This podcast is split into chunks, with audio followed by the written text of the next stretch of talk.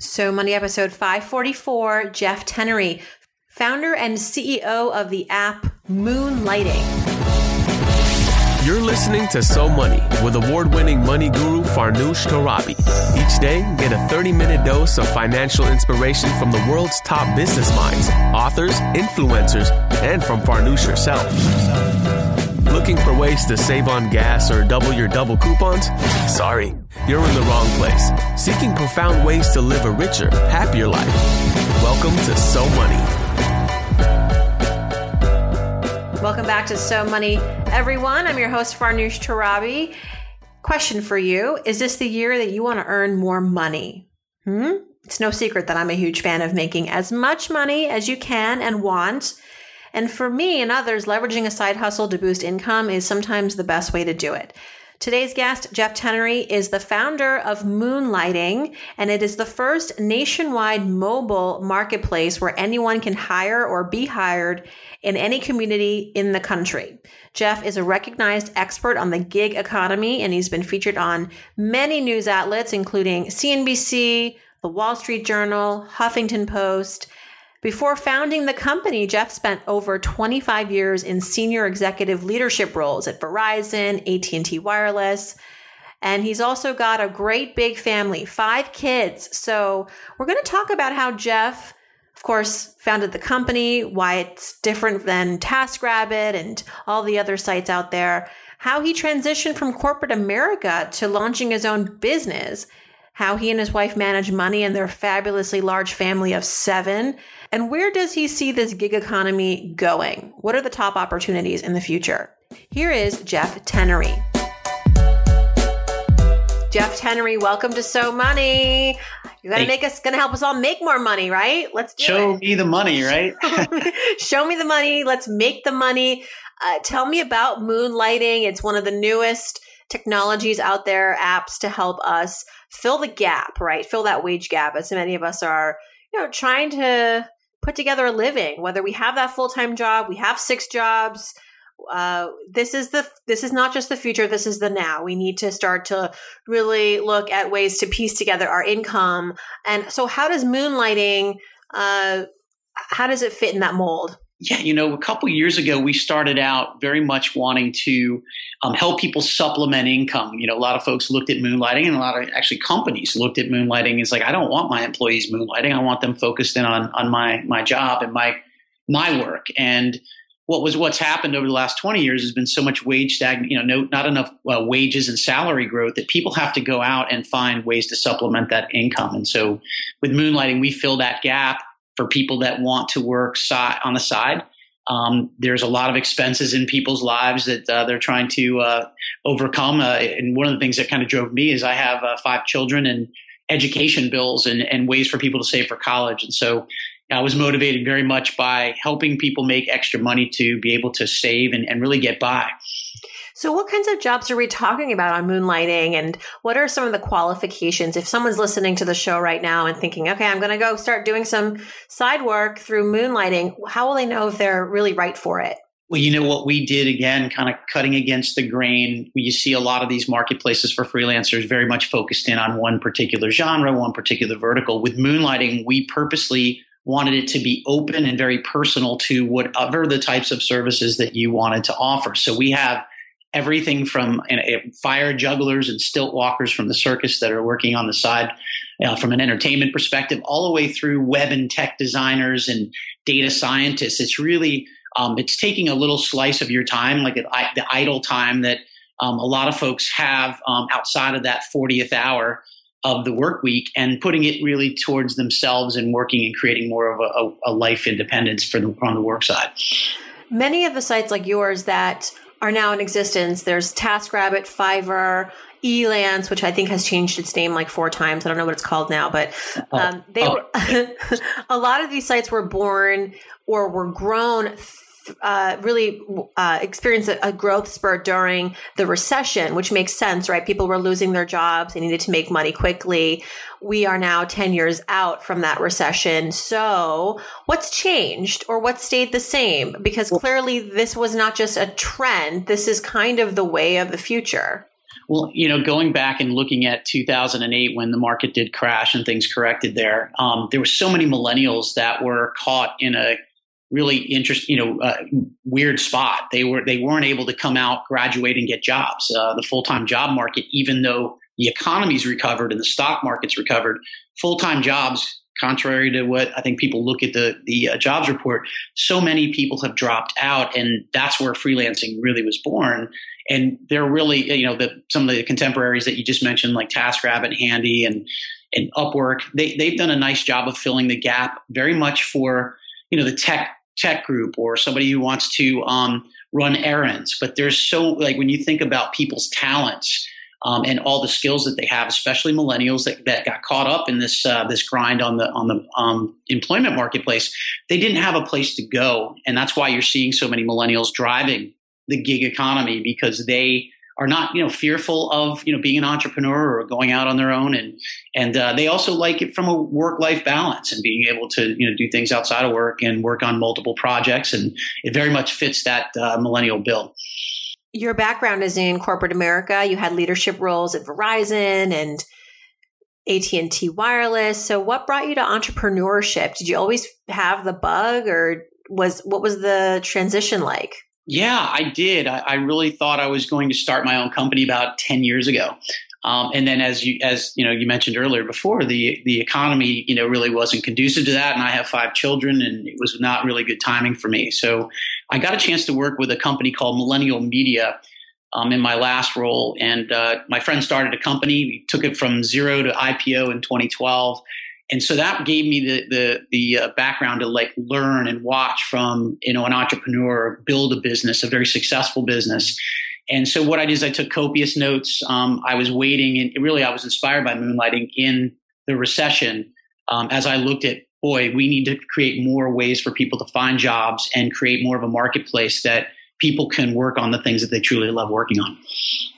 Okay, so moonlighting.com, I would imagine how, was already purchased maybe by the time you landed on it? Was there a bidding war for it? It's so funny. The story there is I've had a couple investors that that, that actually were um, very uh, generous investors that were trying to buy it. Um, uh, Moonlighting.com. We only acquired it um, just a few months ago, uh, but one of our investors helped us kind of um, get that, um, and it was really interesting because, as you imagine, all of your Bruce Willis and your Cybill right. Shepherd jokes from the '80s um, but we've, you know, moonlighting, um, I think is becoming more and more of a popular um, term as people look and consider, not quite ready. I almost use the term bridge. They're not ready to jump into the gig economy 100% because they've got, you know, a good paying job and something that's stable. It's really that ancillary in- income, that additional income, that gap there is really where they're struggling. And then I, I think just, you know, general work happiness and, and being um, independent. We have a lot of moonlighting moms, we call them, um, that like the idea of working from home and balancing, um, you know, the homestead and making sure that everything is running smoothly there. And they actually use moonlighting not only to, you know, promote their services and skills, but they use it and turn around. And that's the interesting phenomenon about moonlighting is our moonlighters and freelancers hire other fellow moonlighters and freelancers. And um, it's, it's a community effect to it, and it's what's helped us, you know, grow to you know over 300,000 users nationwide. And the fees involved. Tell us how Moonlighting makes money. How do the fees get exchanged? Who's paying the fees? Yeah, that was the other thing too that we were interested in watching. As you imagine, like in the early days, uh, we weren't monetizing at all. We were just interested in uh, bringing people to the platform and helping people. Um, we just introduced a new premium service. Um, we we have a very unique uh, footprint and relationship around the internet and then on mobile. Is that we have uh, three um, of the largest local news media companies in Gannett, McClatchy, and Tronc um, where they're helping us market our business. And, and, and what we're doing in turn is we're helping our moonlighters find new customers really quickly. So we have this really cool service um, that we charge only $19.99 a month for, which basically promotes and puts you in the gig economy. It puts uh, freelancers and it gives them a chance to be discovered by potential hires, and that's that's how we're monetizing these days. You'd mentioned earlier that in the older day, the olden days, com- employers would probably look down upon their full timers doing side gigs. Do you think that mentality is changing? It, it, I think it is not changing as fast as um, I, obviously a company like mine would like. Um, but I do think there's so much uh, employee dissatisfaction, especially when you think about your your larger corporations that are out there, where you know the typical cost of living raise is is not equivalent to the amount of hours that uh, an employee works in corporate America. And I, I have this theory. I'm working on a book right now called The 41st Hour, and the 41st hour is really um, the American worker taking back that um, that request that comes to them and says, "Hey, can you work overtime? Can you work late tonight? Can you work over the weekends?" And they don't really get compensated for that, and it's not commensurate with the type of uh, hours they're putting in. And so, um, I, I, think it's still slow, but it, it's it's moving in the right direction. And I think freelancing is, as a whole, is pulling it that, in that direction because the dollars and you know the opportunities are becoming more and more readily available. And that's really what Moonlighting's number one mission is: just to make and democratize and bring freelancing to everyone everywhere a lot of the companies you mentioned before, they, they only work in New York or they only work in San Francisco or they're, you know, they, only work in the top 20 cities, which, you know, the population of the United States, 75% of the, the US lives outside of a top, you know, 10 uh, to 15 market. So how do they participate in, in this whole freelance revolution? And that's, you know, one of our key missions. You bring up an interesting point because I do think that with the freelance economy, it has given workers some confidence to leave their jobs without another one lined up because they can always find side gigs. They can always find ways to make money quickly to uh, keep the lights on, keep food on the table while they find their next, you know, sort of passion path. And maybe the moonlighting gig turns into something entrepreneurial, which would be the best case scenario. Jeff, tell me a little bit about yourself. Uh, you know, you said mentioned a couple times you have five kids. You've worked in corporate America. Now you're an entrepreneur. You're a dad. Um, all given all of that context, what's your financial philosophy? Do you have a personal money mantra?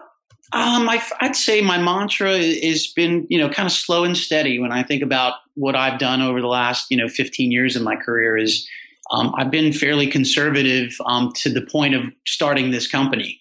Um, so I think the mantra for me is like I, I, I feel like I did a nice job. I'm 48 years of age, and uh, and I waited, I think, for the exact right time to to kind of make this jump and take a chance. And I'm hoping that you know what we're doing is going to help. Like you're always kind of driven by what you, what you do. Is I'm hoping that we can help people, you know, be ready to to make a really good, sound financial you know decision when it comes to their career. And I think having more choices is, is going to give people that uh, that confidence that they need to kind of do. Hopefully, what what I've done, which is you know, look for that right time to take a chance. What made you think it was the right time? I mean, there's never any certainty, right, when you're starting a business. And certainly when you're, you know, a, a household of seven uh, plus five kids, you know, it's, there are a lot of considerations to make. So what, what signaled to you that this was, you know, now or never essentially? I had been, you know, for the seven years I was working for that startup that we took public, Millennial Media, I had been v- very careful with my finances. So I had, you know, I didn't know if it was going to take me three, four, five years. In this case, I actually worked there seven years. Um, but I was just being meticulous with my savings and, and putting myself in a position where it, what what the trigger for me was I had I had the um, dollars to be able to go do this because, as you know, as an entrepreneur, I'm not you know taking much of a salary from the company. I'm putting all the the resources back into the company. So that's really what it was. Just uh, it was a savings plan that I had in my mind. I have a poster up in my office of Shawshank Redemption, Redemption, which is another, you know, one of my favorite movies. And um, there's that, you know, the whole concept of being just patient and knowing kind of your moment, like the jailbreak scene, right? Um, but it's it's the same thing for me as I was working hard and kind of putting myself in a position. I had thought I'd do it earlier in my career, not waiting till I was 46 because Moonlighting's two years old now. So I, I, just really was just trying to be patient and, and pick my moment and you know opportunistic uh, moment, and that just happened to be 2014. What about growing up? Tell me what about you know where you grew up and how that might have influenced your financial lens on things. Yeah, you know, I grew up um, in the New York metropolitan area. I was you know born in Manhattan, moved out to Long Island for my early years, and I did high school out in New Jersey. My dad was a uh, a longtime telecommunications exec, so the apple did not fall far from the tree with me in my early years of working with uh, Verizon and AT and T.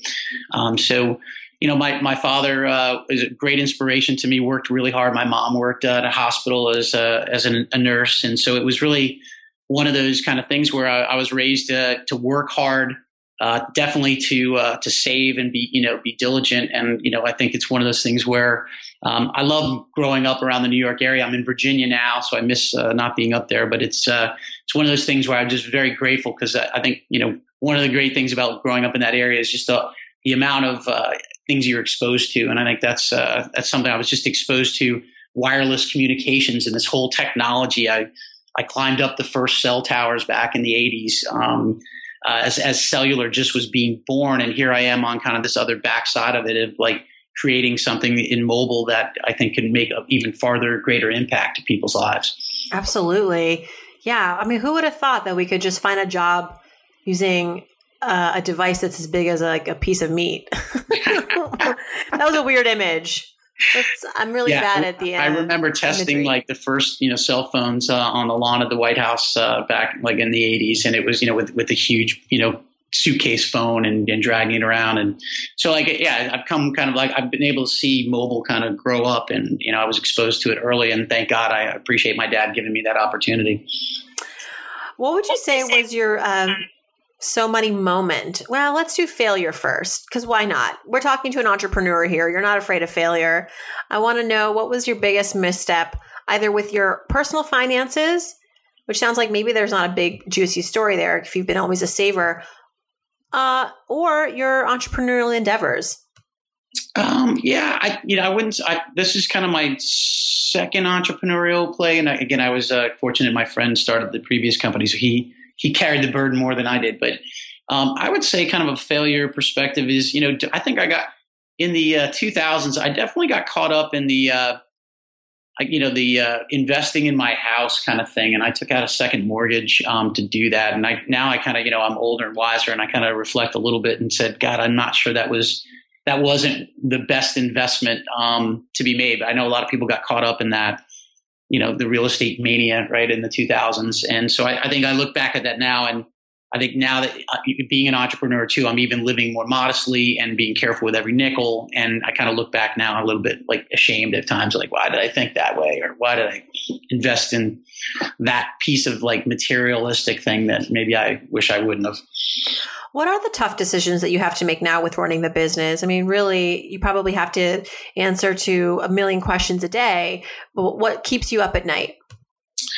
You know, I think the thing that keeps me up at night is like any entrepreneurs. We, we have this uh, this moment in time where we're we've had great success in the first two years, and you know, you're like, okay, well, what's kind of like a bit of like a you feel like a magician. Like, what's the next trick? What are you going to pull out? Like, what's the next great thing that you're doing. And um, so I think the thing keeps me up at night is just, you know, what is that next? You know, I'm a fairly, you know, creative leader and I'm hoping that uh, there's new ideas that are coming. You know, one of the things that we're, we're contemplating now is a, a reality, um, digital reality series that would feature the very users that are on our platform, the people that have the most interesting stories. And so uh, that's on the top of my mind right now is I, I love the concept of like people being showcased that are real and, um, you know, we're calling it kind of like moonlighting real tales from the gig economy. And I think the the idea of like maybe uh, star making a bit, like you know, these people could become uh, successful not only just as stars, but really their business could take off the ground based on what we're doing. I, that's something that uh,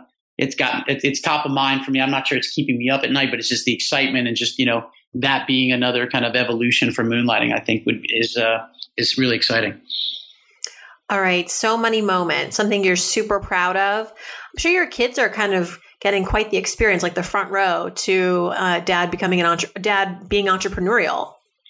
Yeah, when we kicked off the company, you know, like uh, when we actually launched it back in October of 2014, um, we had a big event here in Virginia. We had like you know, 250 people, and you know, I got a chance to get up there and you know give a speech and, and, and introduce the company and you know the news was there media was nice. And so i have five kids two are in college one high school and then uh, two in the, the lower lower elementary side. And you know it's just interesting when you can tell when your kids are looking at you when they're not thinking you're crazy and then there's times when your kids look at you and they're actually very proud. And i think that that probably was one of those shining moments where i was like you know for being so old on the entrepreneurial side of starting this for the first time and probably my kids hearing me talk about it for so many years too and not having done it you know, it was a sense of fulfillment and, you know, uh, that that my kids were learning. And then since we started it, all my kids, as you would imagine, everything from ba- you know babysitting and and selling cookies and you know shoveling driveways, you, you name it, they've they've been moonlighting. And so you know they, that's part of I guess being a Tennery is you have to a Tennery child you have to you have to contribute by moonlighting yourself. Absolutely. I mean, uh, that's one thing about being in college. It's like, you know, there's never enough money ever. Uh, and so, uh, have your kids taken on some side gigs? Have they had jobs since they were younger? What kind of um, financial modeling have you done for them? Yeah, that's right. Um, you know, I in in, the, in my you know career again going back to it, I set up you know 529s very early. Um, and and often and, and, made a real commitment to the education uh, very very early in my you know parenting. Um, so my yeah, my kids all have jobs. They work. Um, uh, my, my, daughter's on a train right now, working hard to get another job. Uh, she's coming up to New York for some interns for the summer, and so yeah, there's a good work ethic. I think too, when you're part of a large family, and then your dad becomes an entrepreneur, I think they see how hard I'm working, and that you know they they take you know after that. So. Um, yeah, the, the, and then we live in you know where uh, Moonlighting is based in Charlottesville, Virginia, where we are, University of Virginia, a wonderful school that has um, a ton of students who have also, you know, we built the first application by using students to run around uh, Charlottesville and actually do all sorts of different types of uh, tasks. And uh, so, yeah, it's a definite, it's a it's a popular application for for kids who are looking to supplement their uh, their beer and pizza money. Beer and pizza and Oh man, so much more. I don't miss college. calling my parents at midnight for more money that was uh, when I learned to start making my own. I did actually love making my own money as a high school student, but uh, it just, you know, I think it was when I went abroad. Do any of your kids have any of your kids traveled overseas? They have. My oldest is actually a Spanish major, and so she spent the summer in uh, in Spain uh, last summer, and and uh, you know, fluent and uh, very proud of, and she's pursuing um, you know, Hispanic uh, and bilingual opportunities uh, for her. Wonderful. Yeah. So yeah. Great. Yeah. Uh, I was in Paris, and uh, as one would be in Paris, the money escapes you all the time. uh, but, uh, you know, I quickly learned. All right, let's talk about your habits, Jeff. What are some things that you do habitually with your money to keep your finances in check? Well, I uh, I'm not a big. Uh, I don't take out a lot of cash. I don't know if that's good or bad, but it's I I don't really you know not fearful of being mugged, but it's just so much of if I have cash, whenever I have like large, you know, and have in the past, um, it seems to go pretty quickly. So I, am pretty anti-cash, um, which I know a lot of a lot of people rely on plastic, which could uh, be problematic at times. But that's you know my my habit is you know consistently making sure that you know my my income is always kind of kind of contributing to you know the overall you know family family nut. So, um, from, from, you know, I don't do any, I don't splurge um, on any. I do like to go to dinner. I think if there's one thing that I do kind of uh, uh, I like to take, you know, whenever I'm out, I always feel very uncomfortable if I'm not like throwing the credit card down for for uh, for the room and always kind of like fighting for the check kind of thing. But I always try to uh, probably have that as a bad habit where I like to buy people lunch or dinner or drinks. I'm sure your friends love this habit. They do, and but my wife hates it. So, uh, yeah, remind me to go out to eat with you next time. well, you know, I think that um, with going back to the whole you know anti-cash philosophy, I think there is some truth to that, although there's been a lot of studies too that show how when we use credit cards, we're more likely to spend more because it's not as painful, right? You're just swiping or dipping as they as it is today. Whereas cash, especially those bigger bills like the 50s, the crisp $50 bills or even a crisp 20 can sometimes make you think twice, three times before you know buying something arguably frivolous at the grocery store or at the mall. You know, it's just one of those things. But now we do so much of our shopping online. It's sort of, I wonder how that statistic is really shaping up these days. Yeah, I think you know the other thing too is we do, when we're not you know indulging out eating like the family, we do a lot of meals at home and kind of you know do your mac and cheese and things that uh, you know offset the uh, more luxurious bill that you have to try to get by. Yes.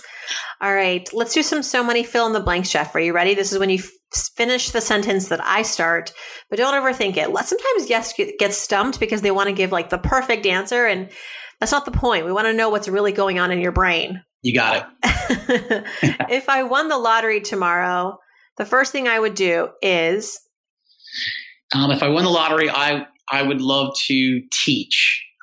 I, you know, if I wasn't, you know, out chasing the dollar and keeping the uh, the family unit running, uh, I would I would love to. And I and I sadly teachers are not paid enough. And I but I would love to teach. I love to work with young people and, and teach. So that's something that I would love to do that I know I could afford to do as as opposed to uh, now.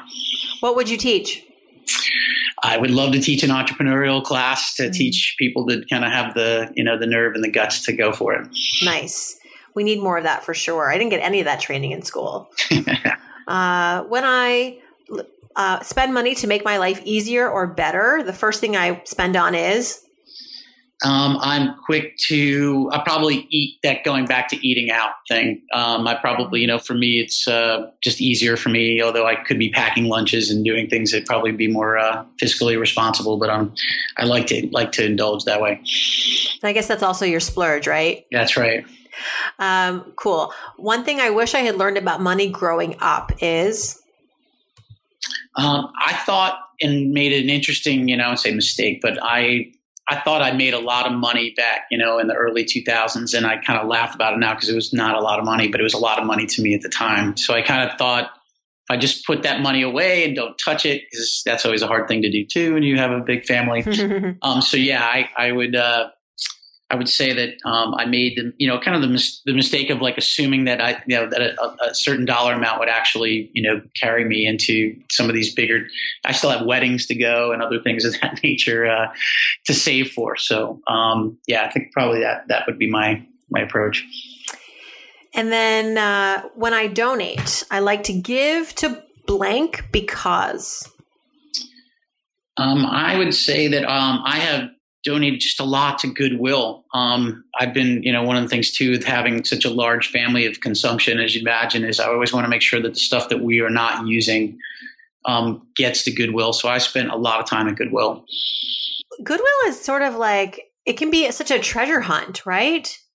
It is. It's funny. You go in and you can look at stuff and go, "Wow, I, I was supposed to kind of be, you know, relinquishing things." I, I, there are some very cool things that you're like, I could use that, especially when you're doing the drop off for sure. I did a piece on this guy. He's called the Garage Sale Millionaire. I've actually had him on the show before, Aaron LaPedis, and he has quite the eye uh, for you know other people's junk, turning them into treasure. Like he, he and I went into a Goodwill, or maybe it was a, I think it was Goodwill, and he said, you know, hey, this um this particular piece of glass, he knew immediately, like you know, it was hand blown and it was like $3. He's like, I think you could sell this on eBay for like 46 $45. And, you know, it's like you got to be around those people whenever you're at these uh, secondhand stores. That's, That's right. go to Goodwill, you know, donate some stuff, get your tax write off, but then also make some money. That's right. um, all right. Last but not least, I'm Jeff Tennery. I'm so money because I'm so money because I am truly dedicated to trying to help people, you know, make more money, you know, make money and, and move their their lives forward in a way that um, they don't need to rely on, you know, a big company or corporation. I think, you know, that being self into, you know, self employed and independent, it's been hard to do that for a lot of folks, and I'm really hoping that uh, that we can we can change that. I love that goal. You know, we talk about it a lot on this show that saving is important, budgeting is important, tracking your money is important. But after a certain point, if your employer isn't paying you enough and you've asked for the raise more than once, then you have to take matters in your own hand. And fortunately, we have this growing, expanding, robust gig economy thanks to sites like yours that are helping us tap into uh, income and in- interesting jobs, you know, at the basically at the tap of a finger.